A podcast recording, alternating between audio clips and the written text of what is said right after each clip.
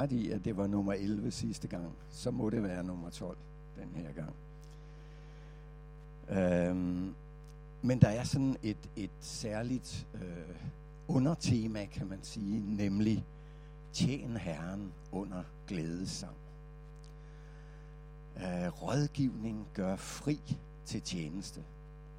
Og jeg synes, vi har, vi har hørt allerede meget i dag, der ligesom kalder os ind i den frihed. Og jeg vil også sige med det samme, at der bliver mulighed for forbøn øh, under nadvaren i dag. Så øh, vær klar til at, at springe op, når tid er. Lad dig ikke øh, lime til stolen af noget som helst, men øh, kom.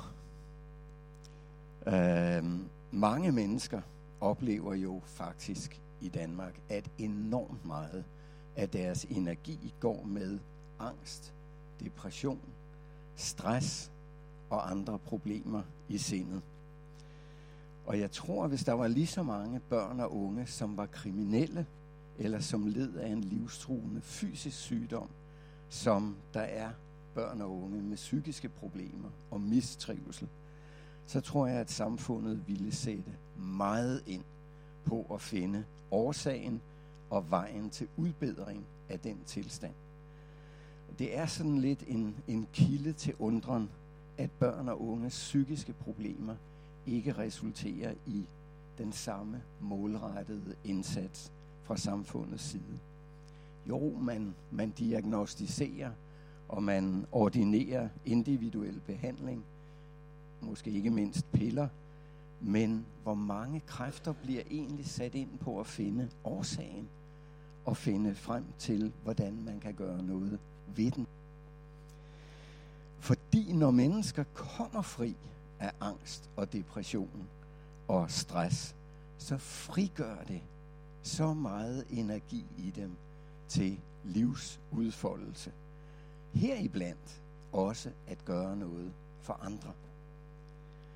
I stedet for at bare være lukket inde i et gråt fængsel af negative tanker og følelser om sig selv, om andre mennesker og om livet i det hele taget. Vi hørte et sted noget i en af sangene om sandheden. Din sandhed gør mig fri. Og rådgivning kan hjælpe til at erkende sandheden. I skal forstå sandheden, og sandheden skal frigøre jer, siger Jesus. Og Helligånden skal vejlede jer i hele sandheden. Hvordan, hvordan opfatter vi sandheden?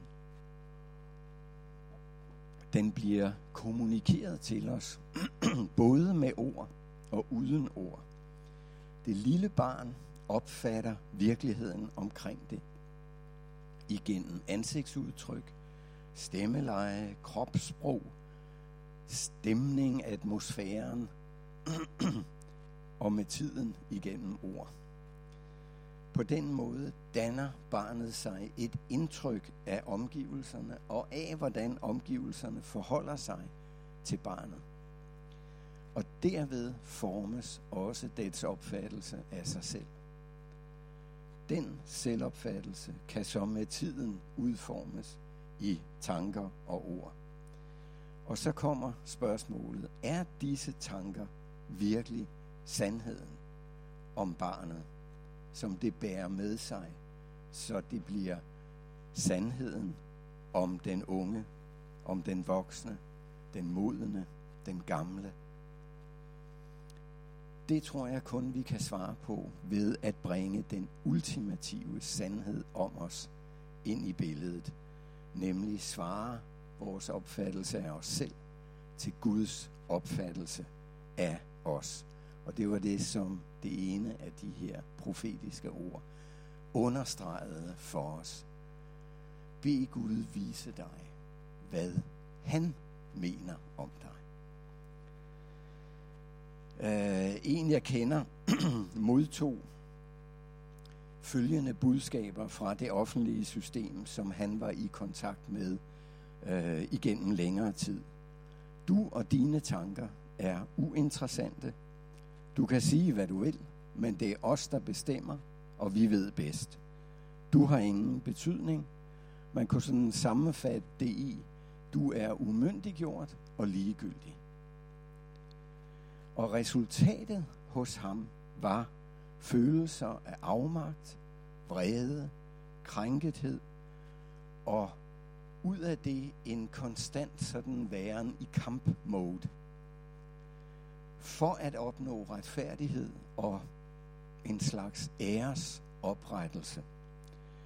Og det månede faktisk igen ud, øh, så vidt jeg kan se, i fysiske symptomer, som mavesmerter, spiseproblemer og vægttab.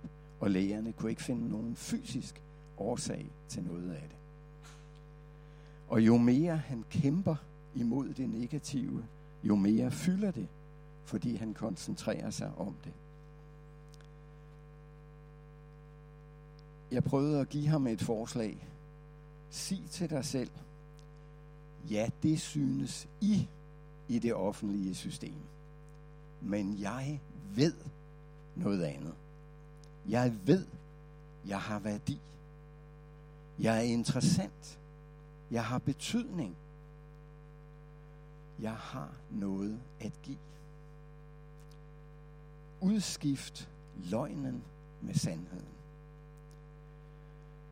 Og jeg vil lige indskyde, øh, det at han opfattede systemets budskaber på den måde, betyder jo ikke nødvendigvis, at det var det, systemets folk sagde eller mente om ham. Men det var i hvert fald den opfattelse, han gik med øh, igennem den behandling. Det her er jo et eksempel på rådgivning. Mm, det her forslag til ham. En rådgivning, der egentlig, som vores præst Jørgen Mortensen har sagt flere gange, i den grad ligner eller er kognitiv adfærdsterapi. Øh, og rådet kan jo følges op af flere samtaler, hjemmeopgaver, som han faktisk også fik her, for at hjælpe med at få udskiftet de gamle tankevaner med nogle nye og øh, mere sande tanker. Øh, det centrale er her, at lidelsen omfatter tænkning, der fører til en fejltolkning af virkeligheden, skaber ubehagelige følelser og uhensigtsmæssig adfærd. Og det gælder om at erstatte de fejltolkninger, der har lejret sig i tænkningen, med tanker, der rummer en sandere opfattelse af virkeligheden. Og jeg tror ikke, der skal så meget fantasi til at forstå, hvor stor en befrielse, der kan følge af en sådan udskiftning af løgnetanker med sandhed. Men lad os se på et andet eksempel på rådgivning eller sjælesorg, kunne man i det tilfælde også kalde det. B er kristen. Hun kommer frem til forbøn på et møde i hendes kirke og siger sådan bare, ja, der er, der er lidt forskelligt, hun gerne vil bes for. Og det her sker i Letland på vores seneste tur. Og i Letland, der er der ikke den store tilbageholdenhed, når der bliver givet mulighed for forbøn. Øhm, der vælger folk frem. De ønsker, og de har brug for Guds indgreb og Guds berøring.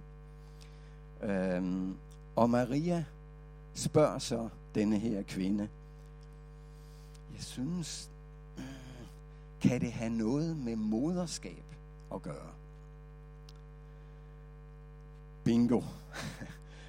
Det var et decideret kundskabsord. Øh, viser det sig hurtigt. Fordi B begynder at fortælle, at hun på et kristent møde for nogle få år siden fik et profetisk ord om, at hun skal få en søn. Hun og hendes mand har i forvejen tre døtre og en adoptiv søn. og hun har længe gået og haft det meget svært med den profeti. Vi i teamet ved jo ikke, øh, hvem der har givet den, eller hvor og hvordan profetien er givet, så det er ret vanskeligt for os at, at vurdere, rigtigheden af ordet. Men i stedet så oplever vi, at vores tanker bliver ledt i retning af, at Jesus ikke påtvinger sig nogen. At han vil behandle B med respekt. Og det viser sig faktisk, at B har været udsat for krænkende og smertevoldende behandling af tre andre personer af hankøn, som var kommet tæt på hende. Og hun var faktisk også frygtsom over for at føde endnu en øh, af den, af det køn.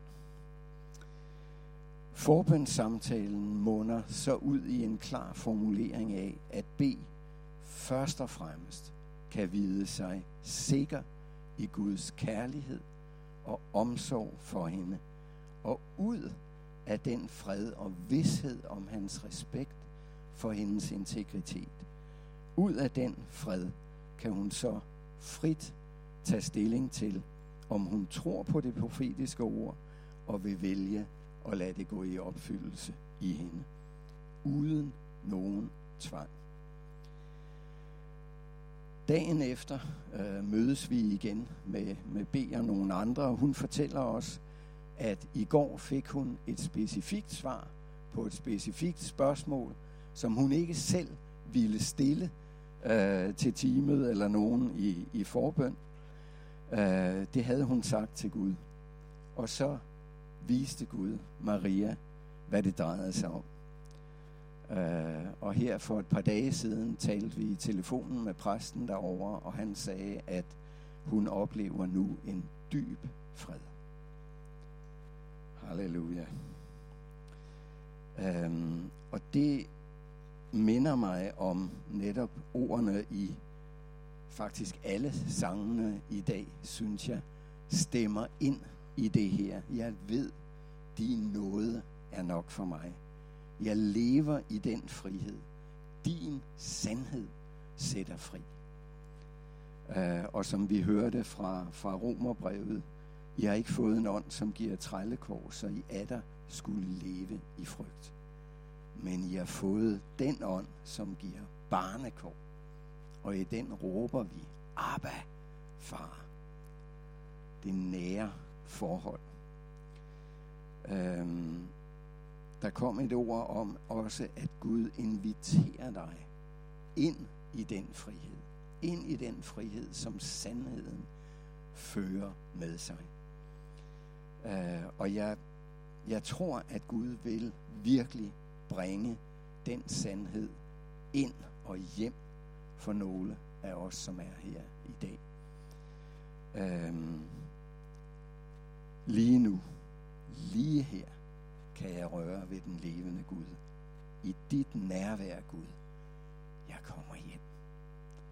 Og hvis du ikke helt har den følelse af at komme hjem, når du taler med Gud, når du tænker på Guds tanker for dig, så øh, bryd igennem limet.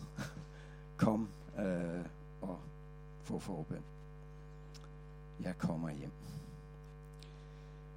Øhm, det eksempel med B er jo et andet eksempel på, hvordan forkerte tanker, som rummer fejltolkninger af virkeligheden. Er Jesus sådan? Er Gud sådan? Skal jeg bare være lydig? Øhm, hvordan de kan klemme og tynge et liv igennem lang tid og at sande tanker kan bringe lettelse og frigørelse. Men jeg synes også, at det sidste eksempel der viser et andet element. For kan bede sådan virkelig bare sige, okay, det gamle ord var så ikke helt rigtigt, og det nye kunne der godt være noget om, så jeg bytter lige om på det. Eller det gamle øh, bragte noget med sig, øh, som jeg gerne vil have erstattet af noget andet. Det er jeg ikke så sikker på, at hun bare ville have kunnet.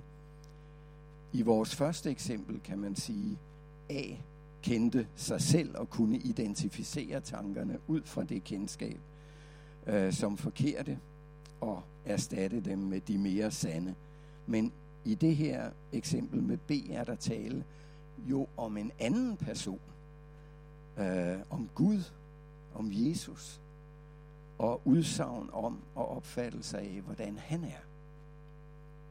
Og her bliver det af afgørende betydning, så vidt jeg kan se, om vi kan tro på det nye, der bliver bragt ind.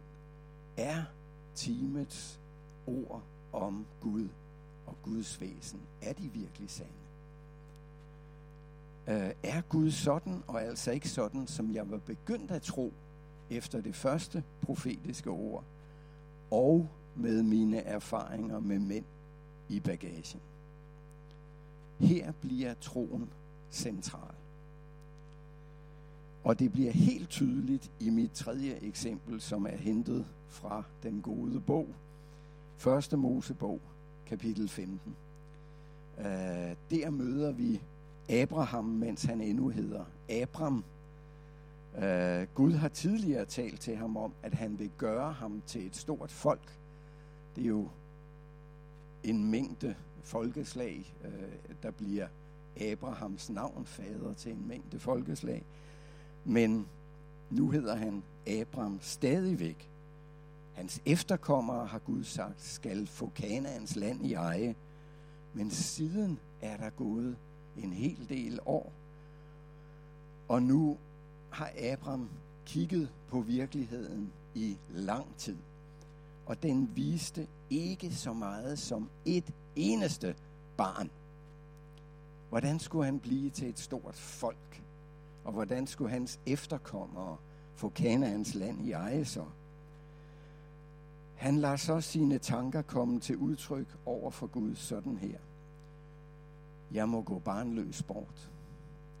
Du har ikke givet mig afkom, så min hustræl skal arve mig. These are the facts, God. Sådan ser virkeligheden ud. Men hør så, hvad Gud svarer Abraham. Nej. Nej. Nej til dine tanker, Abraham. Nej, han skal ikke arve dig. Dit eget kød og blod skal arve dig. Der kan man tale om at udskifte tanker. Øhm, kan man bare det? Gud tog ham med udenfor og sagde, se på himlen. Det var aften eller nat. Se på himlen og tæl stjernerne, hvis du kan. Og så sagde Gud, så mange skal dine efterkommere blive. Det kan man måske kalde himmelsk kognitiv adfærdsterapi. Dine tanker, Abraham, forholder sig til virkeligheden, som dine sanser kender den. Men nu skal jeg fortælle dig min virkelighed. Hvad siger du så? Og hvordan Abraham reagerede, viser os faktisk noget meget dyrebart om rådgivning og sjælesorg. Der står, Abraham troede Herren og Gud regnede ham det til retfærdighed. Guds udsagn åbenbarede en virkelighed, der stod i så stærk kontrast til den synlige virkelighed omkring Abraham, at det blev et spørgsmål om tro. Altså om Guds troværdighed i Abrahams øjne. Og dermed blev det også et spørgsmål om deres indbyrdes relation. Tænk, hvis Abraham havde sagt, Tja, Gud, dine intentioner er, er gode nok, men øh, du kan ikke føre dem ud i livet. Du har haft tid nok. Eller måske kunne han have sagt, sig mig, morer du dig på min bekostning, Gud? Du har sagt det en gang, der er ikke sket noget, nu siger du det bare igen. Han kunne også have sagt, jeg er ikke god nok. Jeg er ikke stærk nok. Jeg er for gammel. Det kommer aldrig til at ske. I stedet for var hans vidunderlige reaktion. Jeg tror dig, Gud. Det er helt vildt. Det er kun dig, der kan få det her til at gå i opfyldelse. Men jeg tror dig, når du siger det. For du er troværdig. Det er sådan, du er. Det kunne Gud lide. Det talte faktisk som retfærdighed. Det vil sige, han fik adgang til fællesskabet med Gud. Den nærhed, som kun kan eksistere i trosforholdet. Den nærhed, som Eva og Adam havde mistet, fordi de mistroede Gud. De lyttede til djævlen. Mån Gud, ej Gud vil jeg det ikke så godt, og alt det der. Der blev den nære relation brudt mellem Gud og mennesker. Men den indbyrdes relation blev genoprettet her mellem Gud og Abraham. Øhm, og derfor hedder det også om Abraham, at han er far til alle de troende. Øhm, det er hans tro, vi har fået del i, når vi tror på, at Jesus døde for vores sønder og blev genopvagt til vores retfærdighed. Hvordan? Øh, fordi vi, ligesom Abraham, når vi hører evangeliet, tror Gud på hans ord. Vi tror ham på hans glædelige budskab, som fortæller os, at det er sådan, virkeligheden er. Kan I følge mig? Godt. Men så kommer så spørgsmålet, kan vi bare vælge at tro? Kunne Abraham sådan bare vælge at tro på noget, der var så langt ud over øh, det ordinære? For os alle er det Helligånden, som gør det muligt at tro de åndelige sandheder. Især når de strider imod det, som vores sanser opfatter som virkeligt. Ordet og ånden virker sammen og undfanger sandheden i os. Det var det, der skete i den første tid efter Jesu himmelfart, hvor evangeliet blev forkyndt uden for jødiske kredse. Det var også noget. Hvad nu? Hvad sker der? Peter mm, vendte tilbage og aflagde rapport til de jødekristne i Jerusalem om, at han havde besøgt nogle ikke-jøder i Caesarea. Og han fortæller til dem, at han dårligt nok var begyndt at fortælle om Jesus, Vum, før en helligånden kom over tilhørende. Og så siger øh, Peter, at, at så, ja, når Gud bekræfter, at de hører med, hvordan skulle jeg så kunne sige, at de ikke hører med i den store menighed? Helligåndens gave følger troen på Jesus.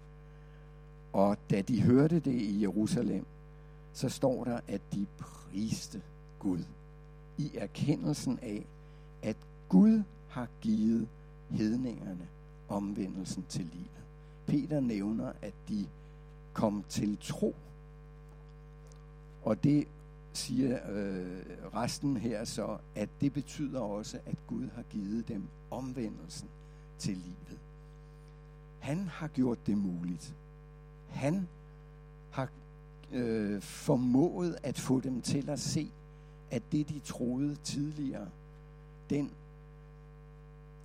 vandren de gik i, at den var baseret på noget forkert.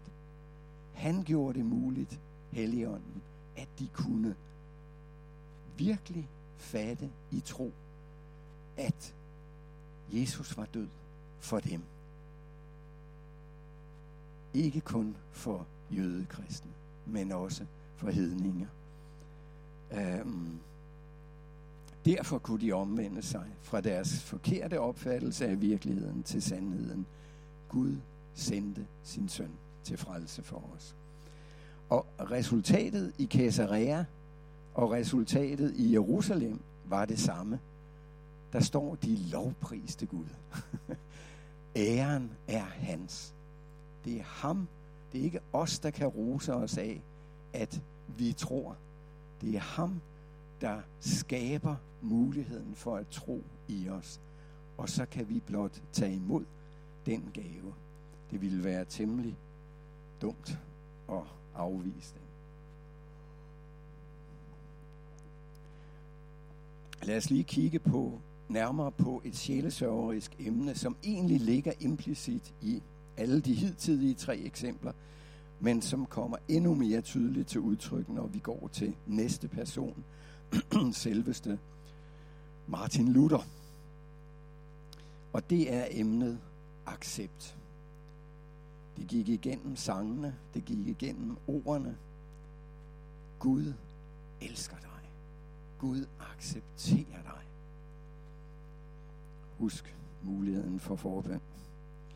Negativt udtryk, så er det jo forkastelse, afvisning, at gå med den byrde, jeg duer ikke. Der er ingen, der kan lide mig. Uh, jeg må hellere holde lav profil. Jeg bliver til grin.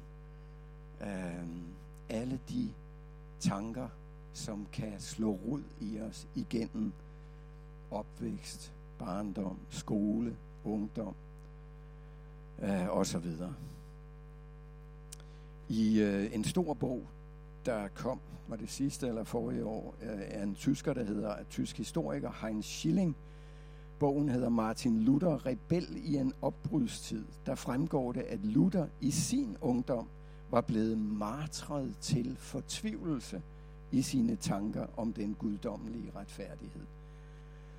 Han så den guddommelige retfærdighed som lige med dom. Du kan ikke. Du er ikke god nok. Du skal straffes. Jeg er retfærdig, Gud, som Gud. Og Luther havde været så ihærdig i sine syndsbekendelser og bodsøvelser som katolsk munk, at hans sjælesørger var blevet både bekymret og irriteret på ham. Men i 1516 havde den her sjælesørger Staupitz og Luther en indtrængende samtale, som åbenbart såede en idé eller et ord i Luther, som Luther selv beskriver, der virkede som en skarp pil fra en stærk mand. Og så står der i bogen, den systematiske søgen efter tekster om bod, der dermed blev udløst, gav ham den grundlæggende nye indsigt, ny indsigt i sin egen ufuldkommenhed, i bod og Guds retfærdighed. Det var en fuldstændig forandring af tanker og sindelag. Der var noget, der blev skiftet ud, tør man nok sige. Han indså, at hans fortvivlelse over, at han ikke med sine bruds øvelser og andre gerninger kunne stille Guds høje krav om retfærdighed tilfreds, at den fortvivlelse skyldtes en illusion. Han fik en åbenbaring af meningen med Romerbrevet kapitel 1, vers 17. For i det, i evangeliet, åbenbares Guds retfærdighed af tro til tro. Som der står skrevet, den retfærdige skal leve af tro. Guds retfærdighed, det havde han jo nok læst mange gange tidligere. Nu står der, han fik en åbenbaring af, hvad det egentlig var, Gud sagde med det ord. Ånden virkede med. Guds retfærdighed betød ikke fortvivlelse, men frelse for mennesket, også i al dets syndefuldhed. I foråret 1518 stod det reformatoren klart, at han havde fundet den eneste sikre vej til frelse for sig selv og alle andre kristne. Erkendelsen og troen på Kristus, nemlig, og det er Luther selv, der udtrykker det sådan, nemlig at vi ikke gennem vores gerninger, men gennem troen på Kristus bliver retfærdige og salige. Retfærdiggørelsen betyder den tilstand, hvor jeg ikke rammes af Guds fred over synden, men hvor jeg kan træde ind i hans nærhed med fuld frimodighed. I dit nærvær, Gud, jeg kommer hjem. Den rummer vidsheden om, at Gud ikke holder sig borte fra mig sønder, men at jeg renset for al uretfærdighed kan stå i et inderligt, nært forhold til ham. I Luthers gamle tanker måtte han præstere sig til det, eller prøve på det ved sin fromhed. Men så fik han den åbenbaring, at al skyld og skam var blevet lagt på Jesus. Al Guds vrede over synden havde ramt ham, og ved troen på det evangelium, i sandhed et glædeligt budskab, kunne Luther træde ind i den tilgivendes og accepteredes forhold til Gud, uden flere egne gerninger. Og vi har sådan lige fremhævet, at bogen beskriver den forandring med ord som indsigt, forandring af tanker og sindelag, illusion, det vil sige falsk virkelighedsopfattelse, erkendelse, det er alt sammen noget med tankerne. Men så er der også de to ord, tro og åbenbaring.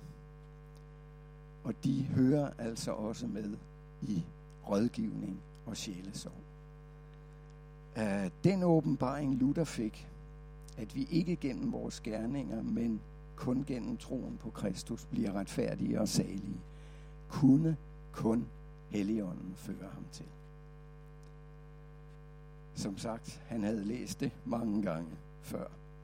Det var ordet og ånden, som til sammen skabte den åbenbaring, der muliggjorde, at tankerne om gerninger, fortjeneste, bum, bum, alt det der, kunne skiftes ud med en vidshed om, Gud har gjort det. Jesus fuldbragte værket. Og da muligheden blev skabt, så greb Luther den og troede, og blev retfærdiggjort og salig øh, på samme måde, som vi andre bliver det. Ved Guds ord og Helligånden af noget ved tro. Og resultatet er for os det samme som for Luther. Lettelse og tak og lov til dig, Gud.